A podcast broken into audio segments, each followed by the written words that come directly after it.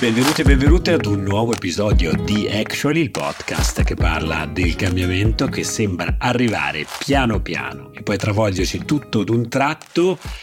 Ricky, non so se abbiamo mai registrato una puntata con così tanti chilometri a dividerci. Già settimana scorsa sentivo le maracas mentre ero semplicemente a Roma. Ora che sono andato un po' più a sud, sento proprio i concertini lì dietro. Eh? Ma che concertini, ma che concertini, siamo qua a lavorare. Ah, a proposito, sta andando tutto a fuoco, sappilo. Immagino, imma- immagino e in realtà già, già, già, già sento i primi, i primi segni eh, di, questo, di questo eccesso di entusiasmo dopo che questo gatto taccio che sono io vi ho, vi ho lasciato per qualche, per qualche, giorno per venirmene eh, a scoprire qualcosa qui in Sudafrica, un po' di lavoro un po' di, e un po' di piacere, e, però insomma posto, posto incredibile, città eh, Cape Town anche molto affascinante, in grande, in grande cambiamento, si parla tantissimo di questa Africa che sta crescendo a, a, a tripla cifra uh, in alcuni casi e in alcuni paesi. È molto molto interessante. Vediamo poi quando finirò questo soggiorno se avrò qualche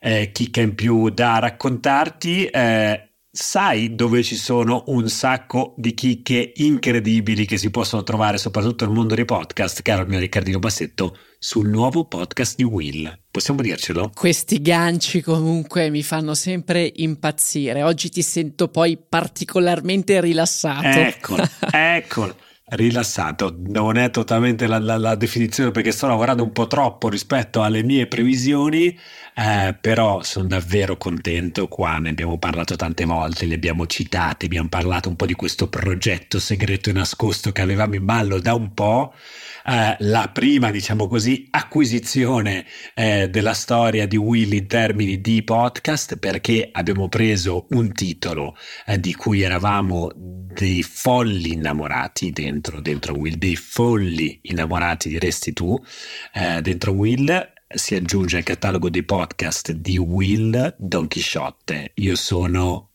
estasiato per una serie di ragioni, in primis per la qualità, il livello, l'approfondimento che quel podcast ha oggi quando tratta la materia economica e di politica economica, non c'è niente di paragonabile sul eh, eh, panorama, sul panorama italiano. Eh, a farlo sono appunto il nostro santo protettore, il prof Carlo Carnevale Maffè, Oscar Giannino che ha un grado di cultura, conoscenza delle cose economiche, politiche storiche che ogni volta mi fa sentire piccolo, piccolo ignorante, è un pozzo incredibile. È quell'uomo e Renato Cifarelli che porta quella concretezza dell'imprenditore eh, ad un podcast che io trovo uh, straordinario. Siamo felicissimi di averli convinti. È un grande passo per noi portare naturalmente anche delle firme così così pesanti a bordo di un progetto che nasceva come un progetto di, di, di ragazzetti e che Will invece chiaramente sta facendo dei grandi passi avanti. Faremo grandi cose con, con uh, i, i, Cavalieri della Mancia come, come, si definiscono loro i Don Quixote che anche loro come noi sono un po' dei pirati eh, in questo caso però appunto di terra eh, che lottano contro i mulini a vento. Siamo carichissimi è uscito il primo episodio c'è Clara come, come, come, guest in questo primo episodio, la nostra esperta diciamo, di economia. Aggiungo l'altra ragione per cui sono così contento di questa, di questa acquisizione è, beh, insomma, è quanto uh, omnicomprensiva diventa a questo punto la nostra offerta per chi ci segue eh, sui temi dell'economia, se la guardi anche a livello di gruppo. Ci siamo noi naturalmente che parliamo qui tanto di tech e business, soprattutto un po' meno di dati economici inteso come, come economia pura. C'è naturalmente un podcast molto più narrativo a livello economico che è quello che fa Guido Brera con Cora uh, Black Box eh, c'è eh, le nostre storie pazzesche, assurde su, su Mille Marce e si aggiunge appunto questo tema qua, va a, toccare, a coprire molto di più l'economia italiana su cui noi avevamo uh, poco, oggettivamente che noi coprivamo poco, sicuramente anche qui in questo spazio abbiamo sempre coperto relativamente poco e quindi insomma sono davvero davvero davvero contento, grazie anche a te che ci hai lavorato molto in queste settimane eh, eh, di, di, di, di lavoro folle e disperato come al solito. Folle, folle, folle.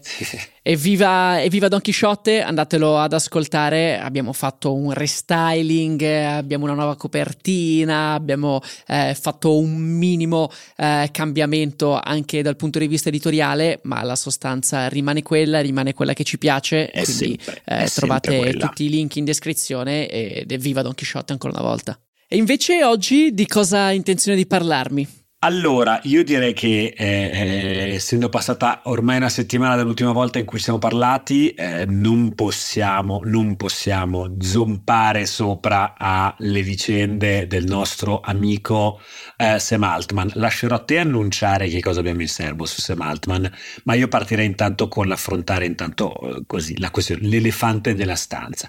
L'elefante della stanza ha una quantità di zeri che ti garantisco non, non, non, saprei, non saprei riportare, credo che siano boh, 12 zeri. Quanti zeri hanno i trilioni? 12 zeri eh, dietro al numero 7, 7 trillions, eh, i trillions non esistono in italiano, quindi sarebbero 7 mila miliardi, Credo di sì, boh, andate a fare una verifica perché mi perdo qua. Non ho mai sentito parlare di così tanti soldi, sono quelli che secondo il Wall Street Journal Sam Altman avrebbe detto ne avrebbe bisogno.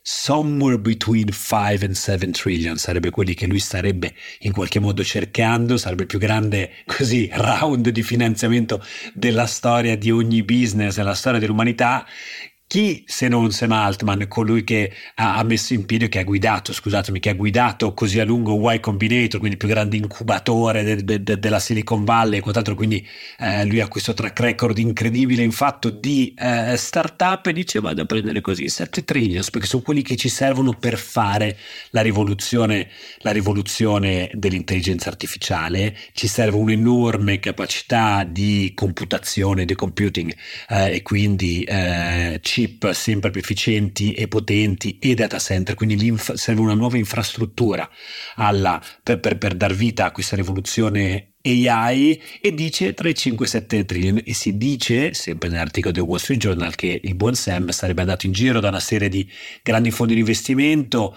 e e naturalmente governi, perché i governi, eh, beh, insomma, lo vedono come potenzialmente, potete immaginare che sono anche tanti governi del Golfo che sono stati tirati in ballo immediatamente, quindi governi che hanno un enorme surplus eh, di bilancio, pronti a dire, beh, me ne approprio, me ne approprio di questa tecnologia, mi approprio dell'infrastruttura che diventerà l'infrastruttura del futuro. Non è neppure una cosa così eh, naive come pensiero, eh, possiamo dire, dal punto di vista bancario, cioè chi dice che non si sa se c'è una capacità del sistema per reggere una cosa di questo tipo, eh, il dato che mi ha divertito di più è che se ci fosse anche solo un interesse minimo, quindi del 4% annuo su del debito del genere, eh, l'altro giorno su Axios hanno fatto due conti, si parlerebbe di 280 miliardi l'anno di interesse di service sul debito eh, che insomma vi, vi dà la misura 280 miliardi di dollari di interessi su un capitale eh, del genere che per intenderci per intenderci sarebbe 30 volte 30 volte l'income netto di Nvidia, il più grande produttore di chip al mondo in questo momento utilizzati per intelligenza artificiale. Una follia. Chiudo per raccontare questa storia che, che, ha dell'incredibile e adesso poi tu ci spiegherai quanto questa storia ci ha appassionato, citando diciamo la risposta, chiamiamola così, di eh, Jensen Wang, il capo di, di, di Nvidia, che ha detto ma per quanto ne sappiamo noi, i soldi che servono sono molto molto molto meno perché si sta ignorando, forse il buon Sam ignora l'incredibile decrescita che c'è stata nei costi della tecnologia eh, computazionale di computing degli ultimi, negli, ultimi, negli ultimi anni. Nell'ultimo decennio, nello specifico, ha dato questo dato che secondo me è impressionante per raccontare i progressi che la tecnologia sta facendo nell'ultimo decennio, il costo della tecnologia computazionale si è ridotto per un fattore di un milione nell'ultimo, nell'ultimo, decennio. Questo ci fa capire di quanto effettivamente poi anche questi chip siano nel pieno di una rivoluzione tecnologica stratosferica. Questo insomma per parlare così solo degli ultimi, degli ultimi 5-6 giorni della saga di Sam Altman, non so tu come la veda questa, questa, questo momento. No, allora la prima domanda che mi sorge è ma lui avrà fatto un minimo, un foglio Excel, qualcosa per, per, per arrivare a questo numero, no? perché noi quando dobbiamo pensare a un nuovo progetto, un'iniziativa, un qualsiasi cosa, partiamo da un minimo di business plan, ci mettiamo di fronte a un foglio Excel, mettiamo in fila tutti i costi, diciamo benissimo ci costerà X e quindi abbiamo bisogno di una certa quantità di, eh, di, di denaro, di investimento. Ma lui l'avrà fatto perché se l'ha fatto in effetti deve aver avuto delle celle gigantesche questo foglio Excel per contenere eh, 12, 12 zeri. Comunque, al di là degli scherzi, eh, a me ha molto colpito questa settimana un uh, articolo che tra l'altro mi hai girato proprio tu, che è l'articolo del Financial Times che si interrogava un po' sulle sorti di ChatGPT e sugli eventuali grattacapi che in questo momento stava avendo eh, Sam Altman, oltre ovviamente a quelle di dover trovare da qualcuno 7 trilioni eh, per finanziare le sue idee matte. E in particolare questi dubbi erano sull'utilizzo eh, che se ne fa di ChatGPT. Eh, Benedict Evans, grande analista tech che citiamo spesso qui su Actually, diceva che oggi chiaramente ChatGPT è un po' nei computer di tutti gli amministratori delegati. Ma la vera domanda oggi è che cosa se ne stanno facendo questi amministratori, questi, questi CEO, questi amministratori di chat GPT? Quali sono gli use case che hanno trovato? Com'è che sta davvero rivoluzionando le loro aziende? Ecco, a questa domanda sembra ancora non esserci una vera risposta. E eh, un altro dato che ho, mi è capitato sotto mano questa settimana in realtà dimostra un po' questa difficoltà a trovare un, un, un reale caso d'uso a ChatGPT. Cioè, voi considerate che in 5 degli ultimi 8 mesi OpenAI ha registrato un calo degli utenti di ChatGPT. Io credo che questo sia dovuto un po' al, all'utilizzo che oggi se ne fa di ChatGPT, cioè dopo un primo entusiasmo e dopo aver riconosciuto tutti la potenza di questo strumento, perché questo non lo mettiamo in dubbio, eh, l'abbiamo più o meno tutti quanti usato per scrivere una mail particolarmente ostica, per fare un testo, impostare quantomeno lo scheletro di un testo eh, che dovevamo compilare o qualche altra ricerca più o meno precisa, poi però non è riuscito a far breccia effettivamente all'interno eh, della nostra vita. È stata sviluppata un'app eh, anche per mobile, per smartphone, che io per esempio ho, ma che non uso mai. L'uso che ne faccio è davvero, eh, davvero saltuario e mai da mobile. Tra l'altro, poi leggevo proprio in questi giorni che eh, la stessa OpenAI adesso sta immaginando una nuova app e non si capisce che in realtà se sarà, sta immaginando un nuovo servizio, non si capisce se sarà un'app standalone, un'app ehm, singola, oppure ve- questo servizio verrà integrato all'interno dell'attuale app di ChatGPT, ma un'app fatta proprio per la ricerca che quindi vada a competere direttamente con eh, Google. Secondo me in questo momento eh, Sam un po' di questi grattacapi comincia ad averli, soprattutto legati al business model di ChatGPT, perché oggi eh, ChatGPT praticamente ha due business model. Da un lato ha il business model legato al, all'uso che ne facciamo noi eh, singoli utenti o delle aziende, quindi un utilizzo più enterprise eh, per cui a fronte del pagamento di una licenza è possibile utilizzare la versione premium di ChatGPT, ChatGPT 4.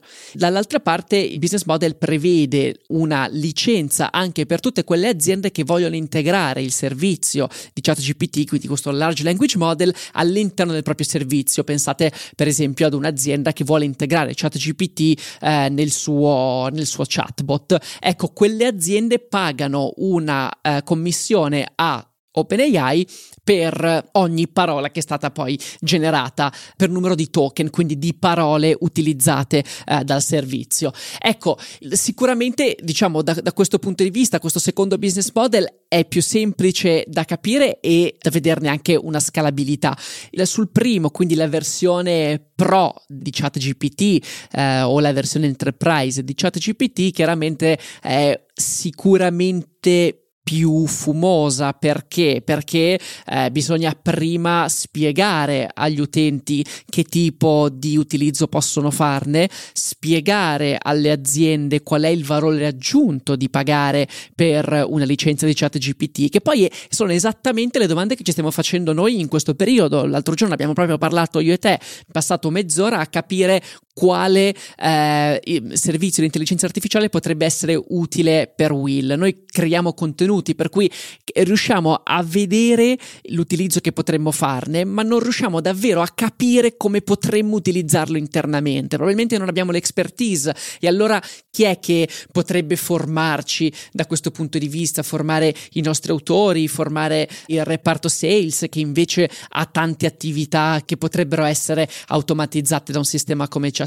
Ecco, probabilmente queste sono le domande che lo stanno tormentando, domande che però posso dire, mi sembra che non lo stiano neanche tormentando così tanto, dato che in questo momento la sua preoccupazione è quella di andare in giro a cercare qualcuno che gli dia 7 trilioni di dollari. Decisamente, decisamente. Il tema, il tema eh, diciamo, culturale che, che, di cui parlavi tu prima, il tema culturale all'interno delle aziende, capire cosa fare davvero con questa tecnologia è gigantesca. Io non credo che sia nessuno che davvero sia oggi credibilmente in grado di dire che non sia una tecnologia incredibile, ma davvero la grande sfida è l'assimilazione di questa tecnologia all'interno dei propri processi, là fuori c'è pieno di consulenti venditori di fumo totali, ma invece sono anche sicuramente in gamba, è difficilissimo identificarli, c'è pieno di venditori di corsi, di prompt e quant'altro che di nuovo identificare col fatto che non c'è ancora una stratificazione esperienziale eh, su, su, questi, su, questa, su questa tecnologia è molto difficile capire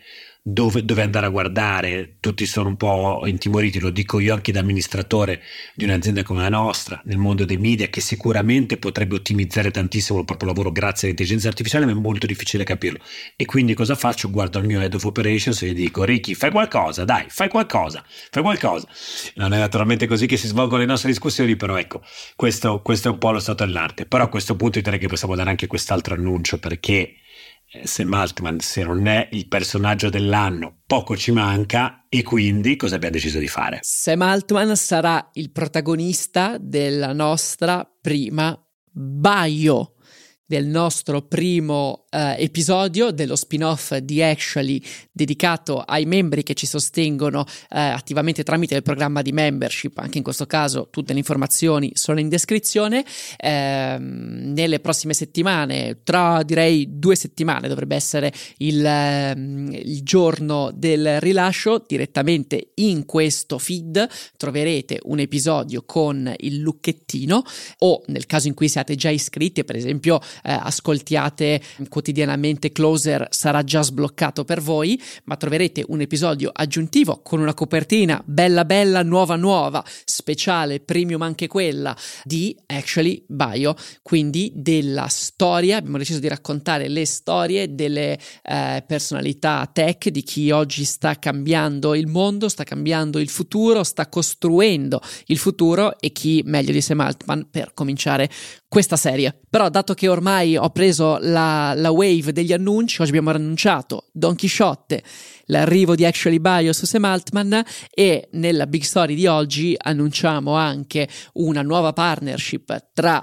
Actually e dei giovani imprenditori dell'Unione Industriale di Torino con i quali realizzeremo, realizzerai in realtà per essere più preciso, eh, una serie di episodi di Actually CEO Insights che è questo nuovo format che tra l'altro è uno dei più apprezzati in cui eh, tu stai avendo delle bellissime conversazioni con i CEO, gli amministratori delegati delle più importanti, più innovative, più in crescita eh, aziende startup italiane. E non in realtà perché poi hai anche intervistato Brian Chesky, così come episodio pilota ti sei divertito a intervistare il capo di Airbnb, per cui io lascio a voi la spiegazione del perché abbiamo deciso di fare questa, questa serie insieme.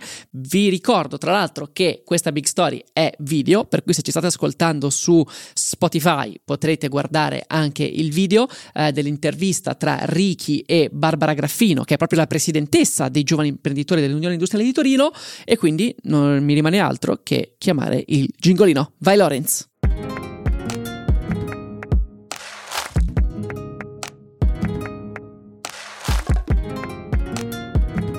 Ciao a tutti e ciao a tutte, benvenuti e benvenute ad un nuovo episodio di Actually, il podcast che parla del cambiamento che sembra arrivare piano piano e poi travolgerci tutti tutto d'un tratto, eh, un episodio della nostra serie CEO Insights che oggi inaugura un nuovo ciclo. Eh, lo vedete, ho, eh, lo vedete adesso a breve la sentirete. Ho un ospite eh, d'eccezione eh, che è Barbara Graffino, la presidente del gruppo dei giovani imprenditori dell'Unione Industriale di Torino. Ciao Barbara. Ciao Riccardo, grazie. Benvenuta, benvenuta. Allora, perché c'è Barbara eh, qui con noi? Adesso ve lo spiego. Beh, innanzitutto perché eh, con la sua associazione eh, ha deciso di supportare la realizzazione di queste, di queste cinque eh, puntate speciali di DCO Insights, ma eh, Vorrei, Barbara, raccontare come nasce questo, eh, questa nostra collaborazione. Eh, tu sei stata ospite di, di, un nostro evento, abbiamo passato assieme eh, un weekend e ci siamo messi a parlare eh, lungamente di un problema che entrambi condividiamo essere abbastanza grave con l'Italia, che è il rapporto fra i giovani in Italia e l'imprenditoria, l'idea di, la figura dell'imprenditore. Perché secondo te è problematica? Ma eh, intanto consentimi di dire che nasce anche per il eh, reciproco, ma lo dico da parte nostra, l'apprezzamento per il lavoro che Will certo. sta facendo, grazie. quindi grazie per come fate informazione, siamo molto felici di poter collaborare. Eh, ma allora, ne abbiamo parlato tanto, in realtà non credo sia solo un tema di, di problema tra giovani e impresa, forse più globale, però prendiamolo dal punto di vista insomma, dei giovani. Eh, credo che conoscano troppo poco la figura dell'imprenditore che tra l'altro eh, in questi anni è molto e profondamente cambiata, no? eh, i confini poi spesso verso la parte per esempio più manageriale sono diventati più labili, quindi è una figura che è in evoluzione, ma il punto vero è che se tu pensi a un naturale percorso scolastico di un bambino che cresce nel nostro sistema, mm, ti chiedo quando lui inizia a sentir parlare di impresa. Forse qualche indirizzo specialistico di qualche istituto tecnico Guarda, Grazie a Dio magari lo fa, però effettivamente se penso al mio percorso non succede. Forse è molto poco e io l'ho visto quando mi è capitato magari di essere ospite di, di, qualche amico professore anche nei corsi di laurea e facciamo la classica domanda che ormai è diventato un mantra, diciamo quanti vogliono fare l'imprenditore e tipicamente su una classe di 300 persone alzano la mano uno, due, adesso qualche cosettina in più ma sempre molto pochi. E questo per me è abbastanza sconvolgente. È sconvolgente, io se, e tra l'altro aggiungo una sfumatura anche che ti avevo riportato a una discussione che avevamo avuto. Eh, se penso, talvolta magari questo ragionamento si dice, ah cavolo, perché nelle situazioni eh, meno fortunate e più disagiate questo problema è, è, è, più attuale e in quelle invece più agiate lo è meno. Io ritengo che ci sia un'emergenza a tutti i livelli, perché in Italia anche chi ha le possibilità, io penso eh, anche ai miei compagni di università, eh, università pubblica, però gente laureata con ottimi voti e quant'altro, in una facoltà trasversale, giurisprudenza, legge, la studiano tante persone in giro per il mondo senza eh, necessariamente voler andare a fare gli avvocati, il numero di persone che ai tempi della, del, diciamo, del, della fine dell'indirizzo oh, de, del corso universitario e poi anche negli anni successivi hanno mai avuto solo per la testa l'idea di dire cavolo ma forse potrei sviluppare qualcosa di mio piuttosto che percorso in un'azienda mm, bello, diciamo così, un po', un po al caldo, eh, oppure libero professionista, che sì, è a suo modo un'attività che presuppone un pensiero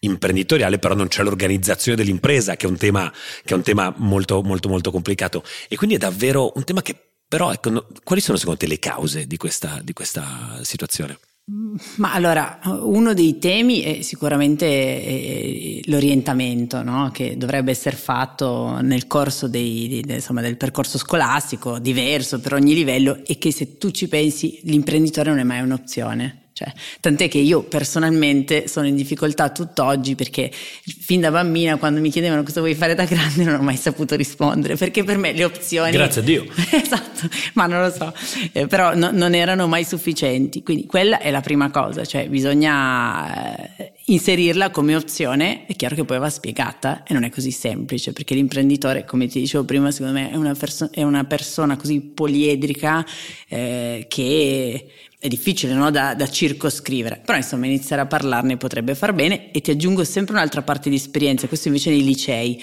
Facciamo dei giochi di ruolo proprio sull'orientamento, non solo per gli imprenditori ma anche per le professioni e ti accorgi tra l'altro che o non hanno riferimenti o quelli che ci sono sono stereotipi di un mondo che non esiste più, no? cioè dell'imprenditore padrone, quello che ha la Ferrari, che non va a lavorare. Che... Quello degli stereotipi, devo dire, è, sarà la grande sfida di questa, di questa, serie, anche un po' l'obiettivo che mi e ci siamo dati, um, perché effettivamente oggi rispetto a, a, quel, a quel, tipo di attività eh, in qualsiasi direzione tu guardi ti ritrovi a sbattere contro, secondo me, de- delle immagini un po' posticce e tendenzialmente negative. Il grande industriale della dinastia eh, familiare in quanto tale, eh, in un, gli aggettivi viaggiano fra il raccomandato e il certo. eh, non, non, si è meritato niente. Eh, il grande imprenditore, padrone padronale ottocentesco. E poi anche se guardiamo anche al mondo delle innovazioni, devo dire, fino a un certo punto gode davvero di buona, di buona salute, perché anche lo stereotipo dello start-upper, una volta che è un po' maturata eh, questa immagine, è un po' l'idea di questi, di questi, ragazzi che hanno in mente solo, ragazzi o ragazze, che hanno in mente solo um, i soldi, la realizzazione di un'impresa per venderla quasi con una certa eh, avidità il prima possibile. No? E quindi se ci pensi, questo è il grosso dei messaggi che passano verso l'esterno e se questo è l'apparato comunicativo, è Siamo chiaro che che forse io dico a quel punto sai che c'è, vado a cercarmi un lavoro 9 to 5 e vivo meglio. Però suffrago quello che dici perché eh, a me è capitato magari di fare qualche investimento sulle startup e quando incontri i team di ragazzi una delle classiche domande al pari di quella che ti ho detto prima era ma come vedete il vostro futuro nell'azienda? Cioè cosa pensate di fare da qui a 3-5 anni? A vendere. E allora io dico vabbè, diciamo l'imprenditore è un'altra cosa, però l'altro punto che io spero emerga da, da, da, queste, da, queste, nostre conversazioni eh, sarà proprio quello della cultura del rischio, che eh, in Italia eh, non c'è, o meglio, se c'è una cultura del rischio è applicata a, alle cose sbagliate, penso alla, all'assenza di prevenzione eh, in, alcune, in, in, alcuni ambiti diciamo, della gestione pubblica, ma la cultura del rischio invece eh, di impresa, inteso come, prendiamo impresa non in termine giuridico, ma faccio un'impresa e potrebbe andare male, certo. è un freno gigantesco a chiunque ci, ci, si approcci, forse anche perché manca la cultura del fallimento, Assolutamente. si può sbagliare. Anzi, eh, purtroppo se guardi la nostra legislazione il fallimento eh, crea il fallito da codice civile. Esatto, e determina uno stigma sulla persona. Se tu invece, io ricordo una delle, quando mi sono appassionata al mondo dell'impresa eccetera, avevo letto un articolo, adesso non ricordo più di chi, ma parlava della Silicon Valley e il titolo era We Call Failure Experience, no? Mm e da lì eh, ho capito a quanto eravamo distanti, B quanto era necessario, perché è evidente che nella tua storia imprenditoriale fallirai, cioè è, quasi scontato, cioè va proprio messo in conto. Poi ci sono modi no, di farlo, però è, è, connaturato nell'essere imprenditore. Prima parlavamo di Ferrero e, e quante volte se leggete il suo libro lui racconta di anni e anni in cui ha creato un progetto ha capito di aver sbagliato, ma ha avuto la costanza di ri- riproporlo, di cambiarlo, di modificarlo, di testare. Oggi forse il mondo dell'innovazione lo vive più facilmente, sul digitale è un po' più semplice iterare, però deve, deve essere connaturato nella tua esperienza di imprenditore. Senti, eh, mentre ci avviciniamo alla chiusura di questa introduzione alla nostra serie, eh, ti, faccio, ti, faccio, una domanda che eh, farò poi a, a, tutti, a, tutti, a tutti i nostri ospiti.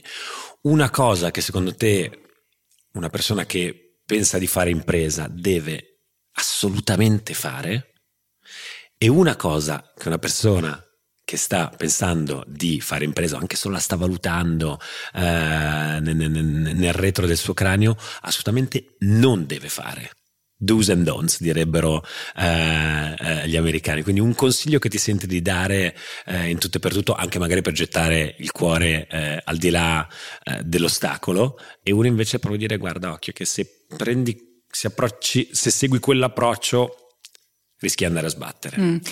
Ma così distinto ti rispondo eh, che in generale nell'impresa come in tutte le cose bisogna cercare di essere molto curiosi, cioè quindi di andare a osservare esempi, altro, di uscire dalla propria comfort zone in, in tutti i sensi, nel viaggiare, andare a vedere le cose, nel leggere, approfondire, no? perché quello è sempre utile e, e, e ti aiuta anche a far prendere forma alla tua idea magari. Quello che non devi fare, secondo me, e lo dico andando anche contro tutto il mio carattere è fare troppi piani. Mm. No, cioè adesso poi abbiamo spinto un sacco, penso soprattutto al mio mondo innovazione, fate i business plan, fate... però l'impresa non è quello, cioè non è un foglio Excel dove, anche perché spesso, anzi 90 su 100, quello che tu hai previsto non si realizzerà, ma c'è tutto un contorno di cui devi tener conto che è fondamentale, non ultimo le persone che ti accompagneranno in quel cammino. Quindi così di, di, impeto ti dico questo. Sono, sono molto d'accordo su, su, soprattutto sulla seconda parte, quella di eh, non, non scervellarti, non passare la vita a, a, preparare la tua impresa, magari mettiti un po' a farla e poi di nuovo ultimo inglesismo di questa serie, però eh, anzi togliamo l'inglesismo, mm, imparare facendo, no? Assolutamente. Eh, imparare facendo che forse Oggi è una cosa che... l'imprenditore è assolutamente questo, ma io eh, l'ho anche pagato, no? Perché avendo fatto scuole che nulla c'entravano, appunto, l'ho, l'ho, imparato sbagliando, facendo. Quindi quello che noi dobbiamo fare oggi è cercare di trasmettere, soprattutto ai più giovani, degli strumenti, perché ci si può preparare un po' prima. Eh, e l'altro, consentimi di dire questo, eh, noi non abbiamo l'ambizione che tutti diventino imprenditori capitani d'azienda, perché credo che oggi le qualità dell'imprenditore, quello che definiamo entrepreneurship, sia fondamentale per chiunque approccia il mondo del lavoro, perché oggi sempre più anche le aziende dove tu farai il dipendente chiedono quel tipo di approccio. E quindi eh, imparate da questi imprenditori che ognuno avrà un, un, aspetto diverso, sentirai quello che ha creato l'azienda perché ha percepito che c'era un bisogno, sentirai quello che a tavolino ha guardato dei dati e ha detto, eh, sentirai quello che è un imprenditore di seconda generazione, quindi ha semplicemente portato avanti un progetto ma lo ha portato a, al, al, magari a livello 4.0. Ecco, tutti questi devono essere ispirazioni per questi ragazzi affinché abbiano di fronte quello che io personalmente e tanti come me non hanno avuto nel creare il loro percorso di carriera nel futuro. Questo è un po' il nostro obiettivo. Allora io direi che a questo punto noi ci salutiamo e lasciamo spazio agli imprenditori e le imprenditrici eh, che eh, diciamo comporranno questa, questa miniserie. Eh, sono persone di ambiti molto diversi, dalla tecnologia al vino, eh, sono persone che hanno eh, eh, storie molto diverse, come dicevi tu, c'è chi l'azienda magari l'ha ereditata e poi l'ha trasformata completamente, c'è chi si è inventato una follia in un paese come l'Italia e portare tecnologia in Italia che è qualcosa di molto molto eh, difficile, c'è chi si è confrontato con una sfida sistemica come eh, il settore dell'energia e ripensare eh, l'energia anche a partire dalla conoscenza di un paese come il nostro. Io direi Barbara, stiamo a sentire loro e ci vediamo alla fine. Assolutamente, grazie. Grazie ancora per il vostro supporto a questa miniserie. Ciao a tutti e a tutte.